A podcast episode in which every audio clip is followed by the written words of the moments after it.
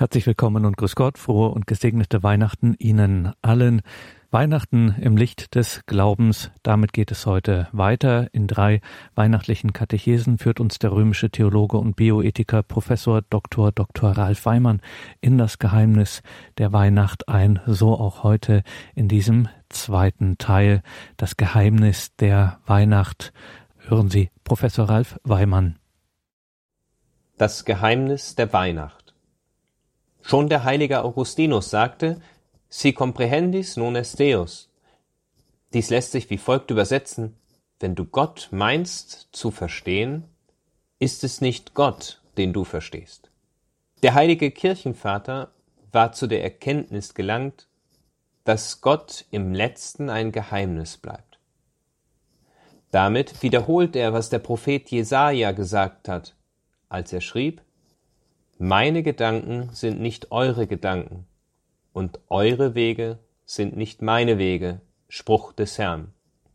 So hoch der Himmel über der Erde ist, so hoch erhaben sind meine Wege über eure Wege und meine Gedanken über eure Gedanken. Daher dürfen wir nicht zu klein von Gott denken. Er ist allmächtig, er ist der Schöpfer des Himmels und der Erde, der Anfang und das Ende von allem. Auch wenn Gott immer ein Mysterium für uns bleibt, das uns übersteigt, so offenbart sich dieses Mysterium mit der Geburt Jesu Christi an Weihnachten. Der allmächtige Gott wird Mensch und damit wird er sichtbar. Wir können ihm begegnen und somit können wir ihn auch erkennen. Die Wahrheit Gottes offenbart sich uns Menschen und diese Wahrheit ist er selbst.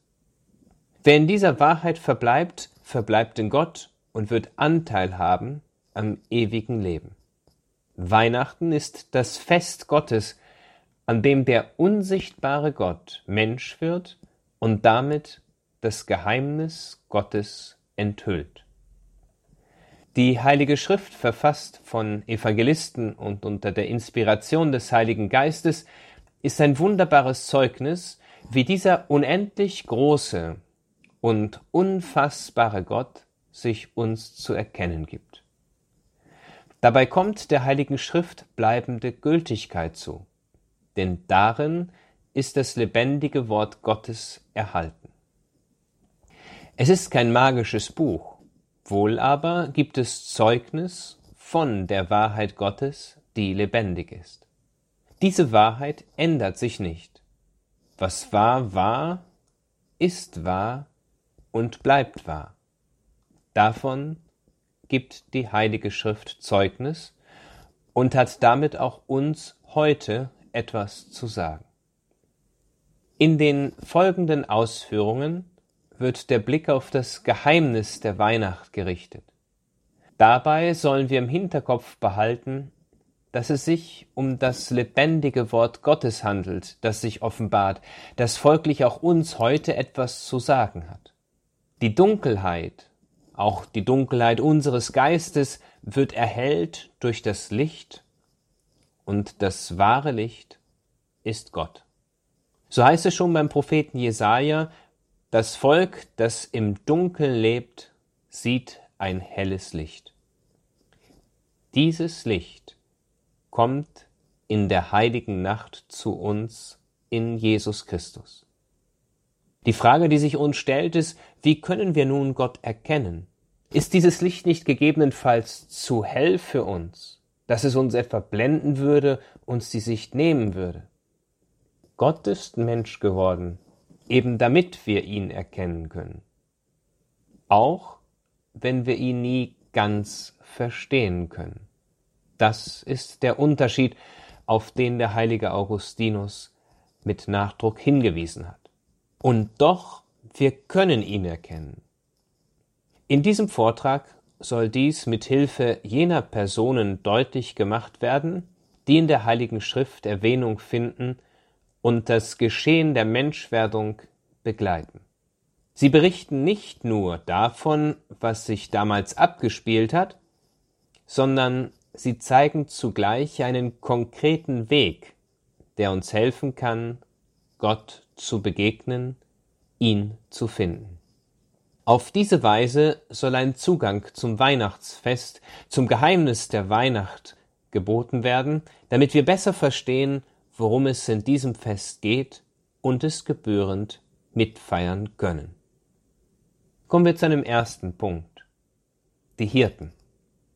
Beginnen wir zunächst aus der Perspektive der Hirten einen Zugang zum Weihnachtsgeheimnis zu erschließen. Die Hirten stehen keinesfalls nur für Einfachheit und Armut, vielmehr, dies gilt für alle Personen, die in der Heiligen Schrift Erwähnung finden und das Geheimnis von Weihnachten begleiten, vielmehr verbindet sich mit ihnen eine geistige Haltung, die noch viel wichtiger ist und die man oft übersieht.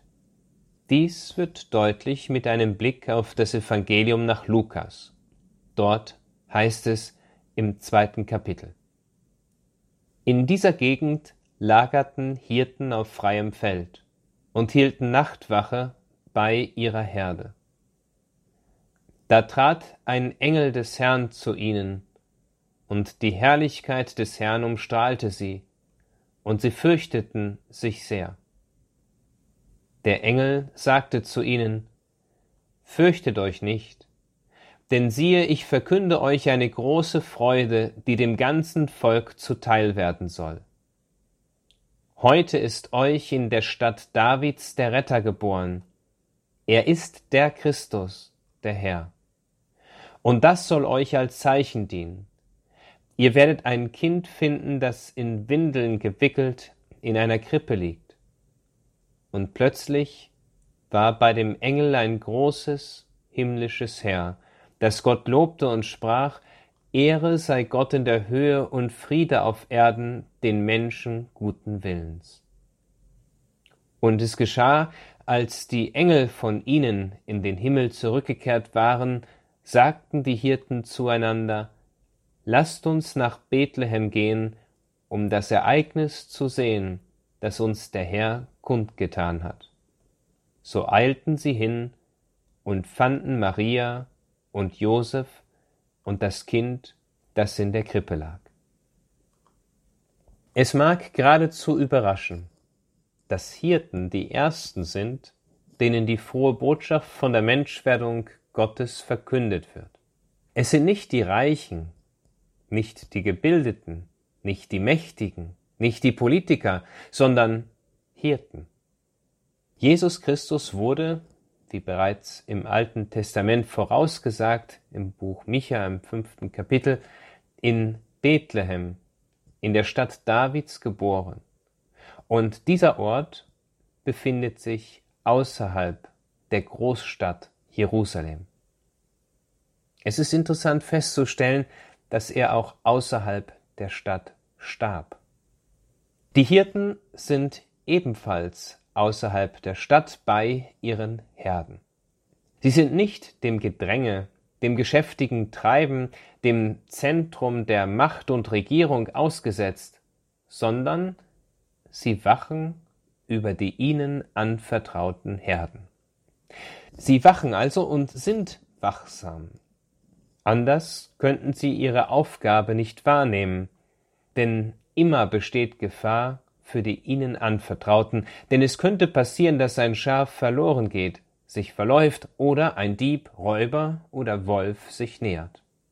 Den Hirten, mehr noch den guten Hirten, kennzeichnet Wachsamkeit.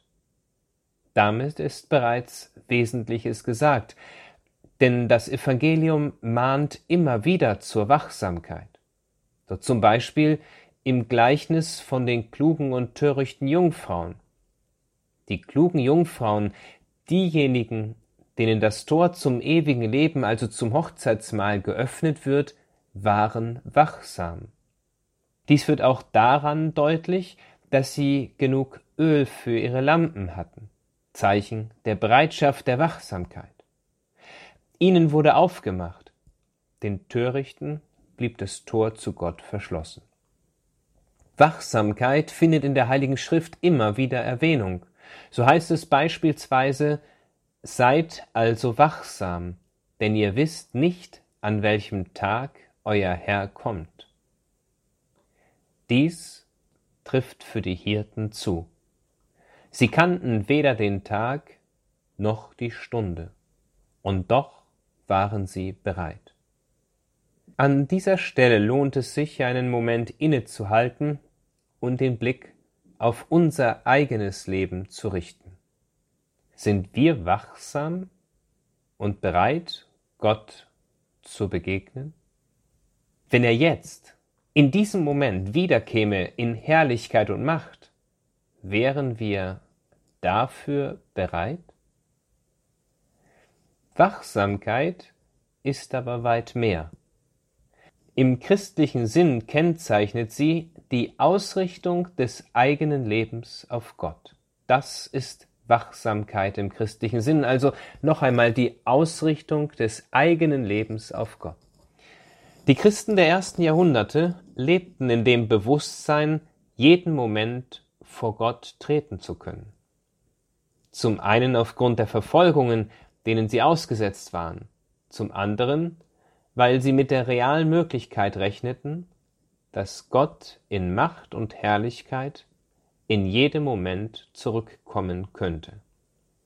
Die meisten Christen heute sind hingegen müde und bequem geworden. Im Geheimen hofft man, dass Gott doch noch nicht so bald wiederkommen möge. Doch gerade hier zeigt sich, dass man nicht wachsam ist, dass man also, wer so handelt, eine Haltung hat, die zum Glauben eben nicht hinzugehört. Es gilt ein altes Sprichwort, das besagt, wer nicht bereit ist, Gott hier und jetzt zu begegnen, wird kaum bereit sein, ihm später zu begegnen, dann, wenn er wiederkommt. Daher hat schon der Apostel Paulus gemahnt, als er im ersten Brief an Thessalonicher schrieb, über Zeiten und Stunden, Brüder und Schwestern, brauche ich euch nicht zu schreiben. Ihr selbst wisst genau, dass der Tag des Herrn kommt wie ein Dieb in der Nacht. Während die Menschen sagen, Friede und Sicherheit, kommt plötzlich Verderben über sie wie die Wehen über eine schwangere Frau, und es gibt kein Entrinnen. Ihr aber, Brüder und Schwestern, lebt nicht im Finstern, so dass euch der Tag nicht wie ein Dieb überraschen kann. Ihr alle seid Kinder des Lichtes und Kinder des Tages. Wir gehören nicht der Nacht und nicht der Finsternis. Diese Stelle zeigt, was die Hirten charakterisiert, was die Hirten ausmacht. Sie sind in diesem Sinn Kinder des Lichts. Aber kehren wir noch einen Augenblick zur Weihnachtsgeschichte zurück. Es wird beschrieben, dass die Hirten Nachtwache hielten. Obwohl es schon Nacht war, schliefen sie also nicht. Vielmehr ahnten sie, dass diese Nacht anders sein würde als alle anderen Nächte. Vielleicht konnten sie spüren, dass etwas Besonderes passieren würde. Wie dem auch sei.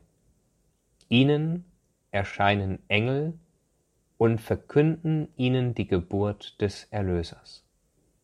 Daraufhin kehrten die Engel in den Himmel zurück. Obwohl die Nacht schon fortgeschritten ist, ruhen sich die Hirten nicht erst aus, im Gegenteil. Sie ermutigen sich gegenseitig und eilen nach Bethlehem.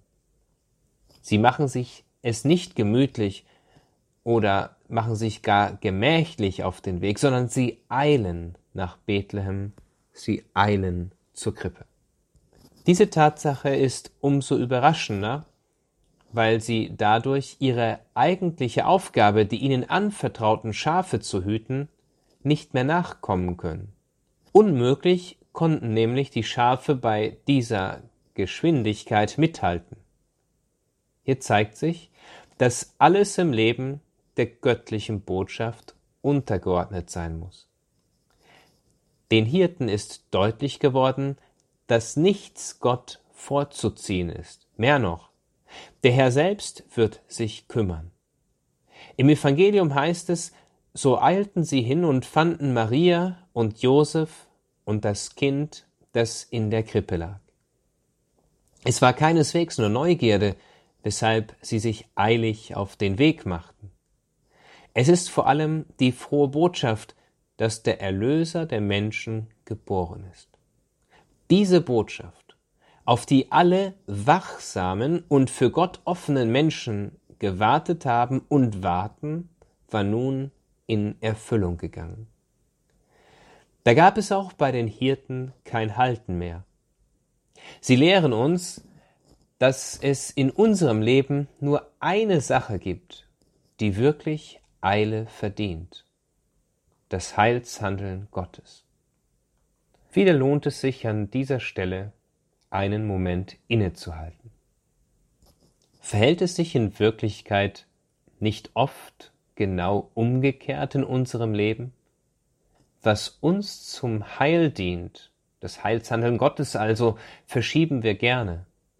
Mit welcher Eile machen wir uns auf, um möglichst oft an der heiligen Messe teilzunehmen? Wenn wir uns vornehmen zu beten, wie oft geben wir Vorrang dem Internet, einem Telefonanruf oder so viel anderen Dingen? Ist es nicht oft so, dass auch wir den Dingen der Welt nacheilen, so wie die Bürger von Jerusalem, und nicht uns verhalten wie die Hirten?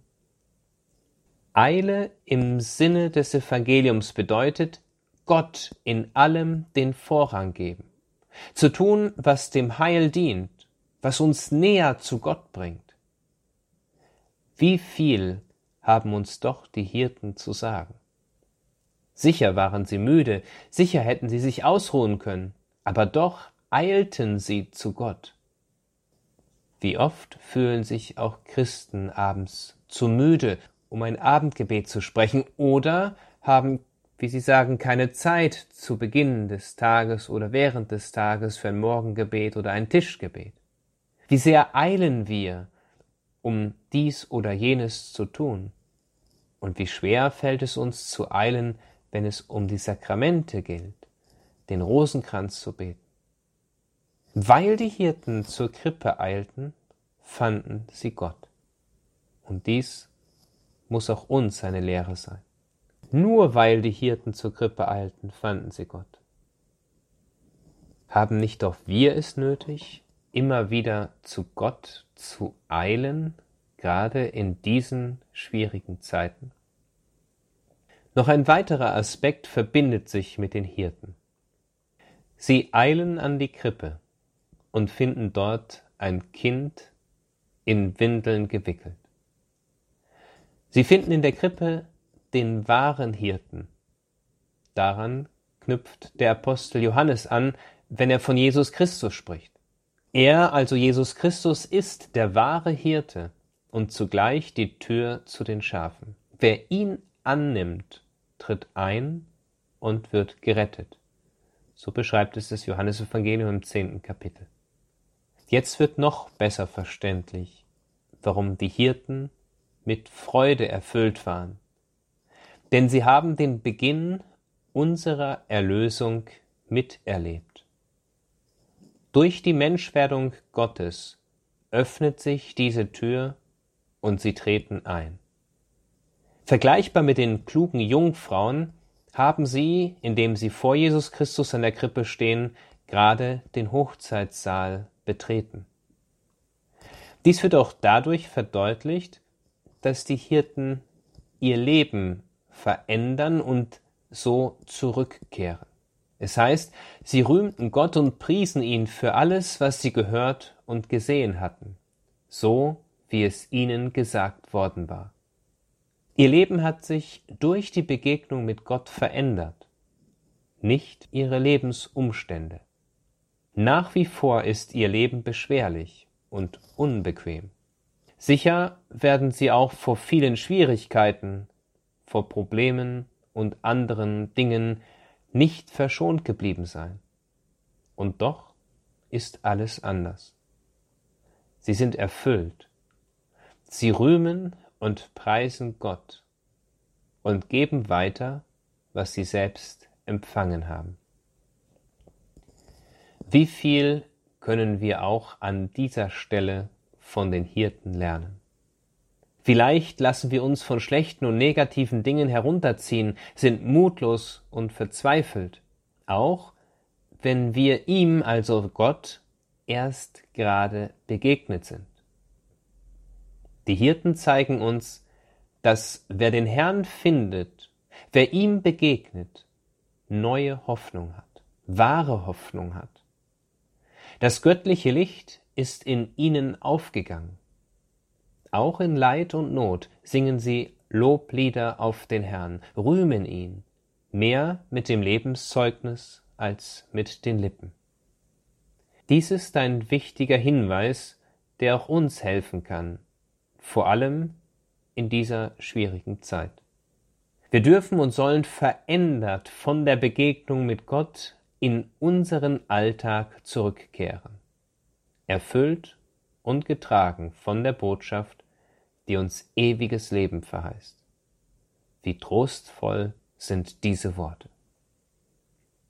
Wir gehen einen Schritt weiter und werfen einen Blick auf die Engel als göttliche Boten.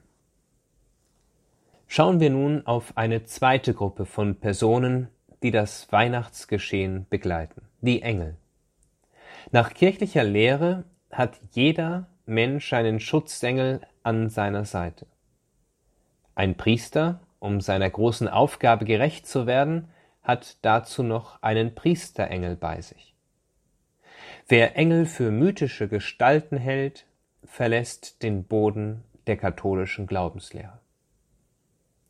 In der Heiligen Schrift finden Engel sehr häufig Erwähnung. Im Neuen Testament treten Engel noch stärker in Erscheinung als im Alten Testament.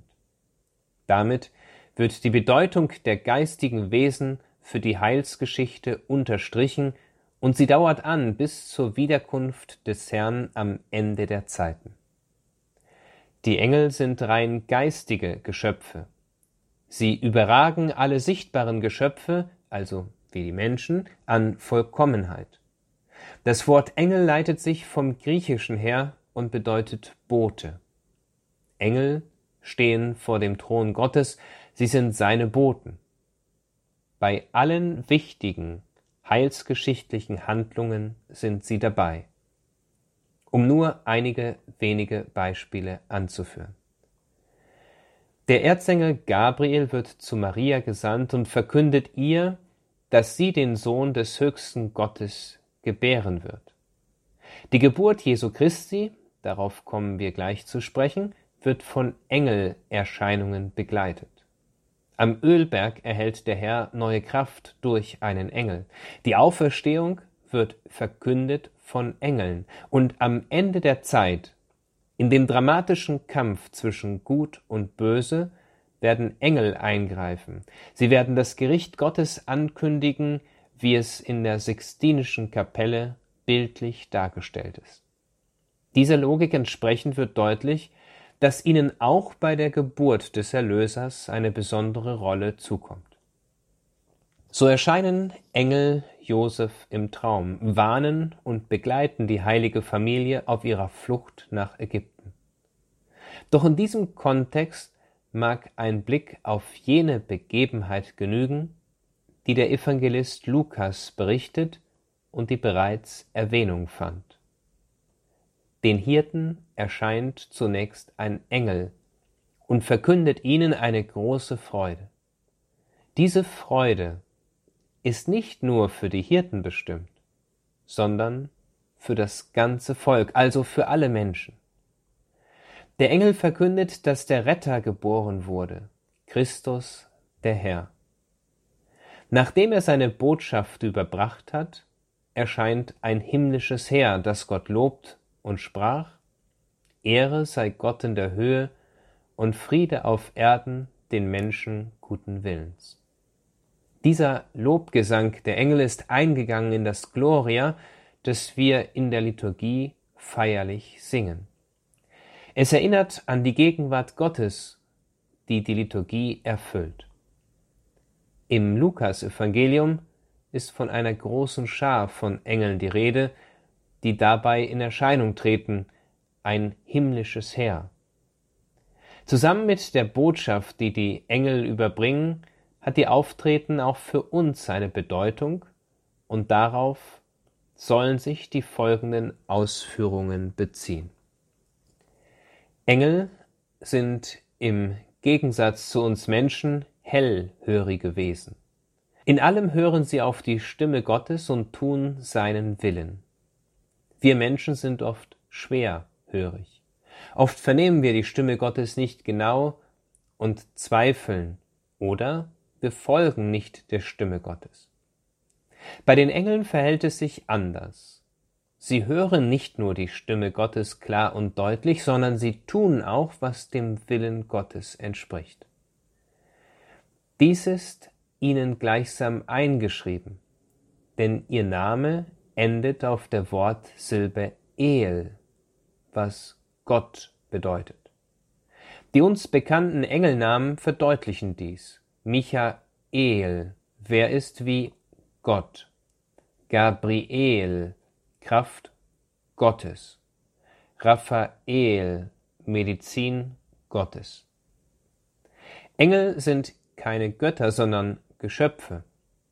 Sie sind Geist, aber spiegeln auf besondere Weise die Herrlichkeit Gottes wider. Sie sind dienende Geister, die, so heißt es im Hebräerbrief, ausgesandt sind, um denen zu helfen, die das Heil erben sollen. Sie leben folglich ganz in Gott und für Gott. Auch wir erhoffen so zu leben, und das bezeichnet die Kirche als den Himmel. Daher umgibt die Engel ein großer Glanz, so sehr, dass dies wiederholt sich bei den Engelserscheinungen immer wieder, auch in der neueren Zeit wie in Fatima, dass die Hirten in Schrecken versetzt werden. Sie fürchten sich sehr, so berichtet der Evangelist Lukas der göttliche Glanz verleiht ihnen eine übernatürliche Würde, die bei der Verkündigung der Geburt des Herrn sichtbar zutage tritt. An dieser Stelle kann es wieder hilfreich sein, das Gesagte auf unser eigenes Leben zu beziehen. Wir können uns fragen, was für ein Glanz umgibt uns? Wie würden wir das beschreiben, was uns Würde verleiht? Ist es die Gnade und Gegenwart Gottes? Ist es Heiligkeit, die Gott uns schenkt, vor allem in den Sakramenten? Oder sind es gegebenenfalls Eitelkeiten, materielle Dinge, das Internet oder gar Bosheit, Verlogenheit, Falschheit, vielleicht die Präsenz böser Geister, weil wir uns von Gott abgewandt haben? Die Engel machen deutlich, was es bedeutet, reinen Herzens zu sein. Denn dies ist notwendig, um in der Gegenwart Gottes leben zu können und um Gott sehen zu können, denn wer reinen Herzens ist, der nimmt teil an der Herrlichkeit Gottes. Deswegen sind im Zentrum der Kirche nicht die Mächtigen, nicht die Reichen, nicht einmal die, die gut diskutieren können, oder diejenigen, die wichtige Positionen innehaben, ja nicht einmal Bischöfe noch Päpste, sondern im Zentrum der Kirche sind die Heiligen. Sie haben jene Würde, die auch die Engel umgibt. Worauf es im Leben, umso mehr im Leben eines jeden Christen ankommt, das hat auch der Apostel Paulus deutlich formuliert. Er schrieb, Gott will, dass alle Menschen gerettet werden und zur Erkenntnis der Wahrheit gelangen. Die Engel stehen ganz in dieser göttlichen Wahrheit. Sie sind davon erfüllt und strahlen sie aus. Sie regen auch uns an, nur danach zu streben, denn das ist das Ziel unseres Lebens. Die Engel verkünden jene Botschaft, die zur Erfüllung dieses Ziels führt. Als Boten Gottes machen sie bekannt, dass es Frieden auf Erden geben wird, wenn der Friedensfürst, also wenn Gott selbst angenommen wird. Dies ist nicht im Sinne von Macht und Politik zu verstehen, sondern die Botschaft bezieht sich vor allem auf eine geistige Dimension. Daher lohnt es sich, einen genaueren Blick darauf zu richten. Seit der Ursünde oder der Erbsünde, der ersten Sünde also, war die Harmonie in der Welt verloren gegangen. Vergleichbar mit einem Virus war die ursprüngliche gut geschaffene Ordnung beschädigt worden und hatte damit ihre Ordnung verloren. Von nun an gab es Streit, Zank, Mord und auch den Tod. Mit anderen Worten, es fehlte wahrer Friede. Friede kann es aber nur dann geben, wenn die Sünde überwunden wird, denn die Sünde ist die Ursache für jeden Unfrieden. Nun kündigen die Engel die Geburt des göttlichen Friedensbringers an. So wird schon hier deutlich, warum Gott Mensch wurde, nämlich um uns von unseren Sünden zu erlösen. Erlösung bedeutet Überwindung der Sünde, bedeutet wahrer Friede. Dazu ist Gott Mensch geworden, so bekennen wir auch im Glaubensbekenntnis. Es kann also keinen wirklichen und schon gar keinen dauerhaften Frieden geben, wenn sich Menschen von Gott abwenden, nicht nach seinen Geboten leben.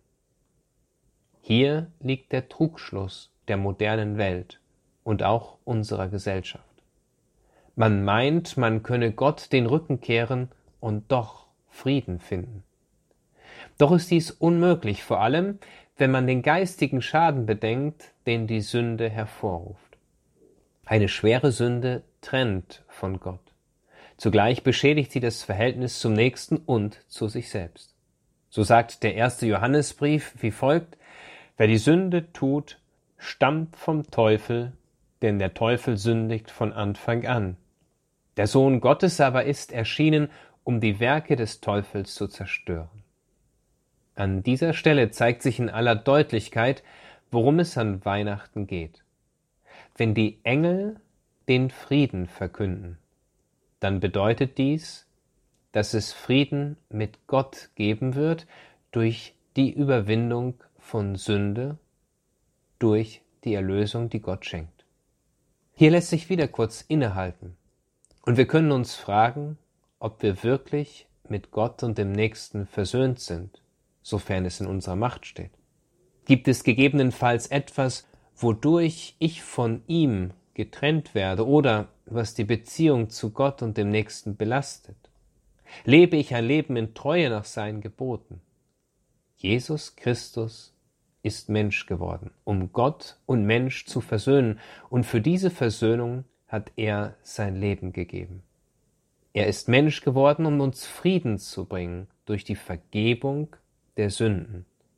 Deswegen gehört zur Vorbereitung auf Weihnachten immer auch der Empfang der heiligen Beichte. Auf diese Weise findet Versöhnung statt zwischen Gott und uns. In der heiligen Messe folgt das Gloria daher immer auf den Bußakt. Die Vergebung der Sünden, derer wir alle bedürfen, ist die Voraussetzung um den Frieden Gottes erfahren zu können. Dies ist die Botschaft, die die Engel verkünden, die sich in vollkommener Harmonie mit Gott befinden und das Licht und die Heiligkeit Gottes ausstrahlen. Kommen wir zu einem dritten Punkt. Maria und Josef. Gehen wir also noch einen Schritt weiter und richten wir den Blick auf die Personen, die ganz wesentlich das Geheimnis der Weihnacht erschließen. Maria und Josef. Maria wurde vom Erzengel Gabriel verkündet, dass es dem Ratschluss Gottes entspricht, dass der Sohn des lebendigen Gottes Mensch würde, als der Messias. Maria war frei zuzustimmen. Sie hätte auch ablehnen können. Ihre Antwort an Gott spiegelt in höchster Vollendung all das wider, was wir bisher gesehen haben und die Haltung des Christen kennzeichnen sollte. Sie antwortet, ich bin die Magd des Herrn, mir geschehe, wie du es gesagt hast. Jeder Mensch kann nur dann Vollendung finden, wenn er in Gott lebt, so wie es bei den Engeln schon verwirklicht ist. Daher ist Maria der schon vollendete Mensch, Neben der Fülle der Gnade, die sie von Gott empfangen hatte, lebt sie ganz in Gott. Das spiegelt sich auch in ihrer Antwort wider, die sie dem Engel gab. Dies ist im Magnificat wiedergegeben, indem es heißt, meine Seele preist die Größe des Herrn und mein Geist jubelt über Gott, meinen Retter, denn auf die Niedrigkeit seiner Magd hat er geschaut, siehe, von nun an preisen mich selig alle Geschlechter, denn der Mächtige hat Großes an mir getan, und sein Name ist heilig. Groß, und dies lehrt uns die Gottesmutter Maria, groß kann vor Gott nur sein, wer ganz Gott gehört. Hier zeigt sich, dass vor Gott gänzlich andere Kriterien gelten als in der Welt. Dort will man groß und angesehen sein, sich darstellen, die eigenen Fähigkeiten und Talente im Mittelpunkt drücken. Viele streben nach Anerkennung in der Gesellschaft, selbst dann, wenn sie die Wahrheit oder andere Menschen mit Füßen treten. Sie haschen nach Ruhm und Macht, leben auf Kosten anderer. Damit aber wendet man sich ab von Gott. Man setzt sich selbst an die Stelle Gottes. Dieser Gefahr sind alle Menschen zu allen Zeiten ausgesetzt. Davon sind weder einfache Christen noch Priester und Bischöfe ausgenommen. Vielleicht lässt man doch die Wahrheit Gottes hinter sich, um etwas Anerkennung zu finden. Die Antwort Mariens nimmt bereits voraus, was der Herr später seinen Jüngern sagen wird. Der Größte von euch soll euer Diener sein. Denn wer sich selbst erhöht, wird erniedrigt, und wer sich selbst erniedrigt, wird erhöht werden. Indem sich Maria als Magd des Herrn versteht, wird sie über alle Geschöpfe erhoben. Hier zeigt sich, worauf es wirklich ankommt im Leben. Denn nur eines ist notwendig, beim Herrn zu sein, ihm zu gehören. Dies hatte Maria schon während ihrer irdischen Pilgerschaft verwirklicht.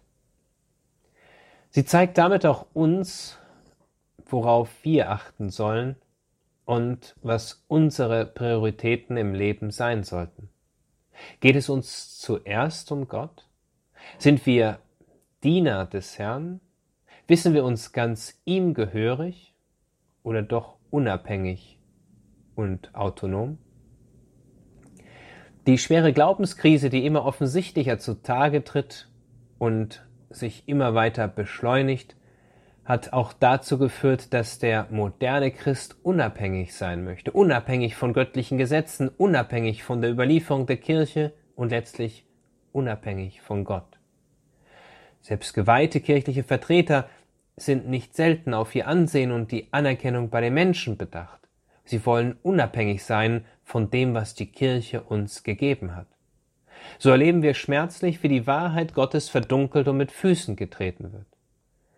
Bei der Gottesmutter Maria ist es genau umgekehrt. Sie wird groß, indem sie ganz Gott gehört. Sie bekräftigt und versteht sich als die Magd des Herrn.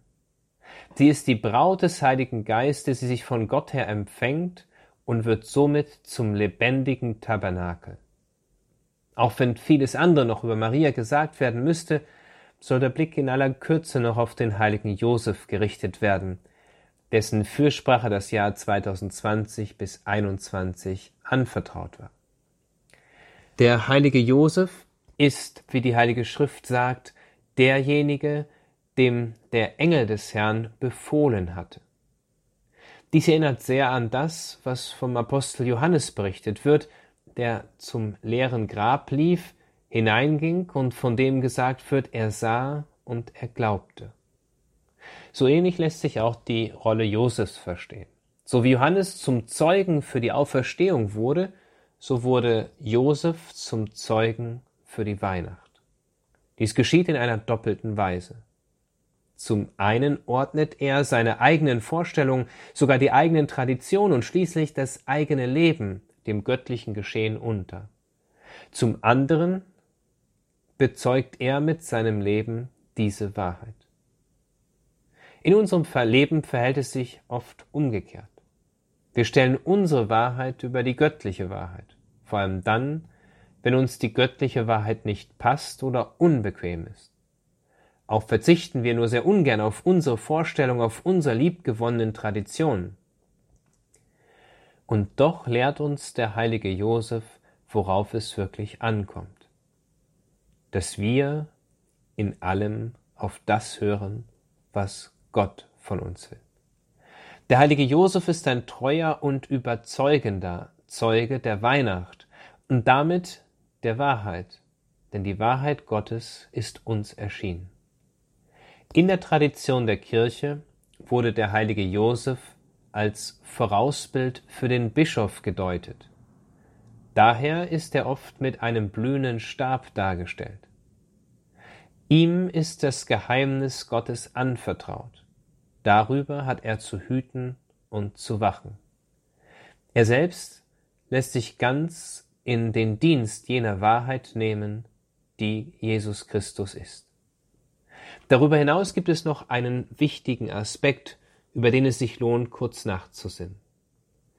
Das Heil, das uns in Jesus Christus geschenkt wird, ist in gewisser Weise von all diesen Personen abhängig.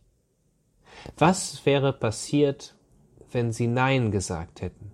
Wenn sie nicht dem göttlichen Ratschluss gefolgt wären?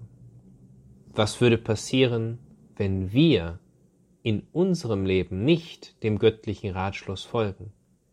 Wenn ein Zeuge die Botschaft nicht weitergibt, reißt die Kette der Glaubensweitergabe ab, in der jeder Christ eine unverzichtbare Rolle zukommt. Daher heißt es in der Heiligen Schrift, Wem viel gegeben wurde, von dem wird viel zurückgefordert werden.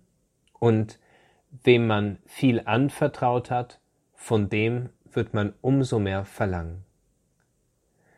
Das Gleiche gilt auch im Hinblick auf das große Geheimnis der Weihnacht. Uns wird das Heil geschenkt.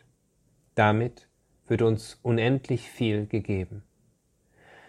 Uns wird Gott selbst gegeben so kommt uns auch eine große Verantwortung zu.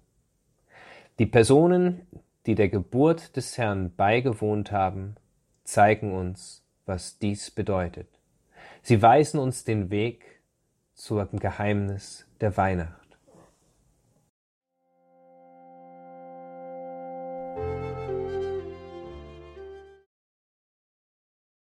Das Geheimnis der Weihnacht, darum ging es heute in dieser Katechese von Professor Ralf Weimann aus Rom. Schauen Sie auch, liebe Hörerinnen und Hörer, in die Details zu dieser Sendung. Dort finden Sie einen Hinweis auf das neueste Buch von Ralf Weimann. Danke Ihnen allen fürs Dabeisein. Alles Gute und gottesreichen Segen wünscht Ihr Gregor Dornis.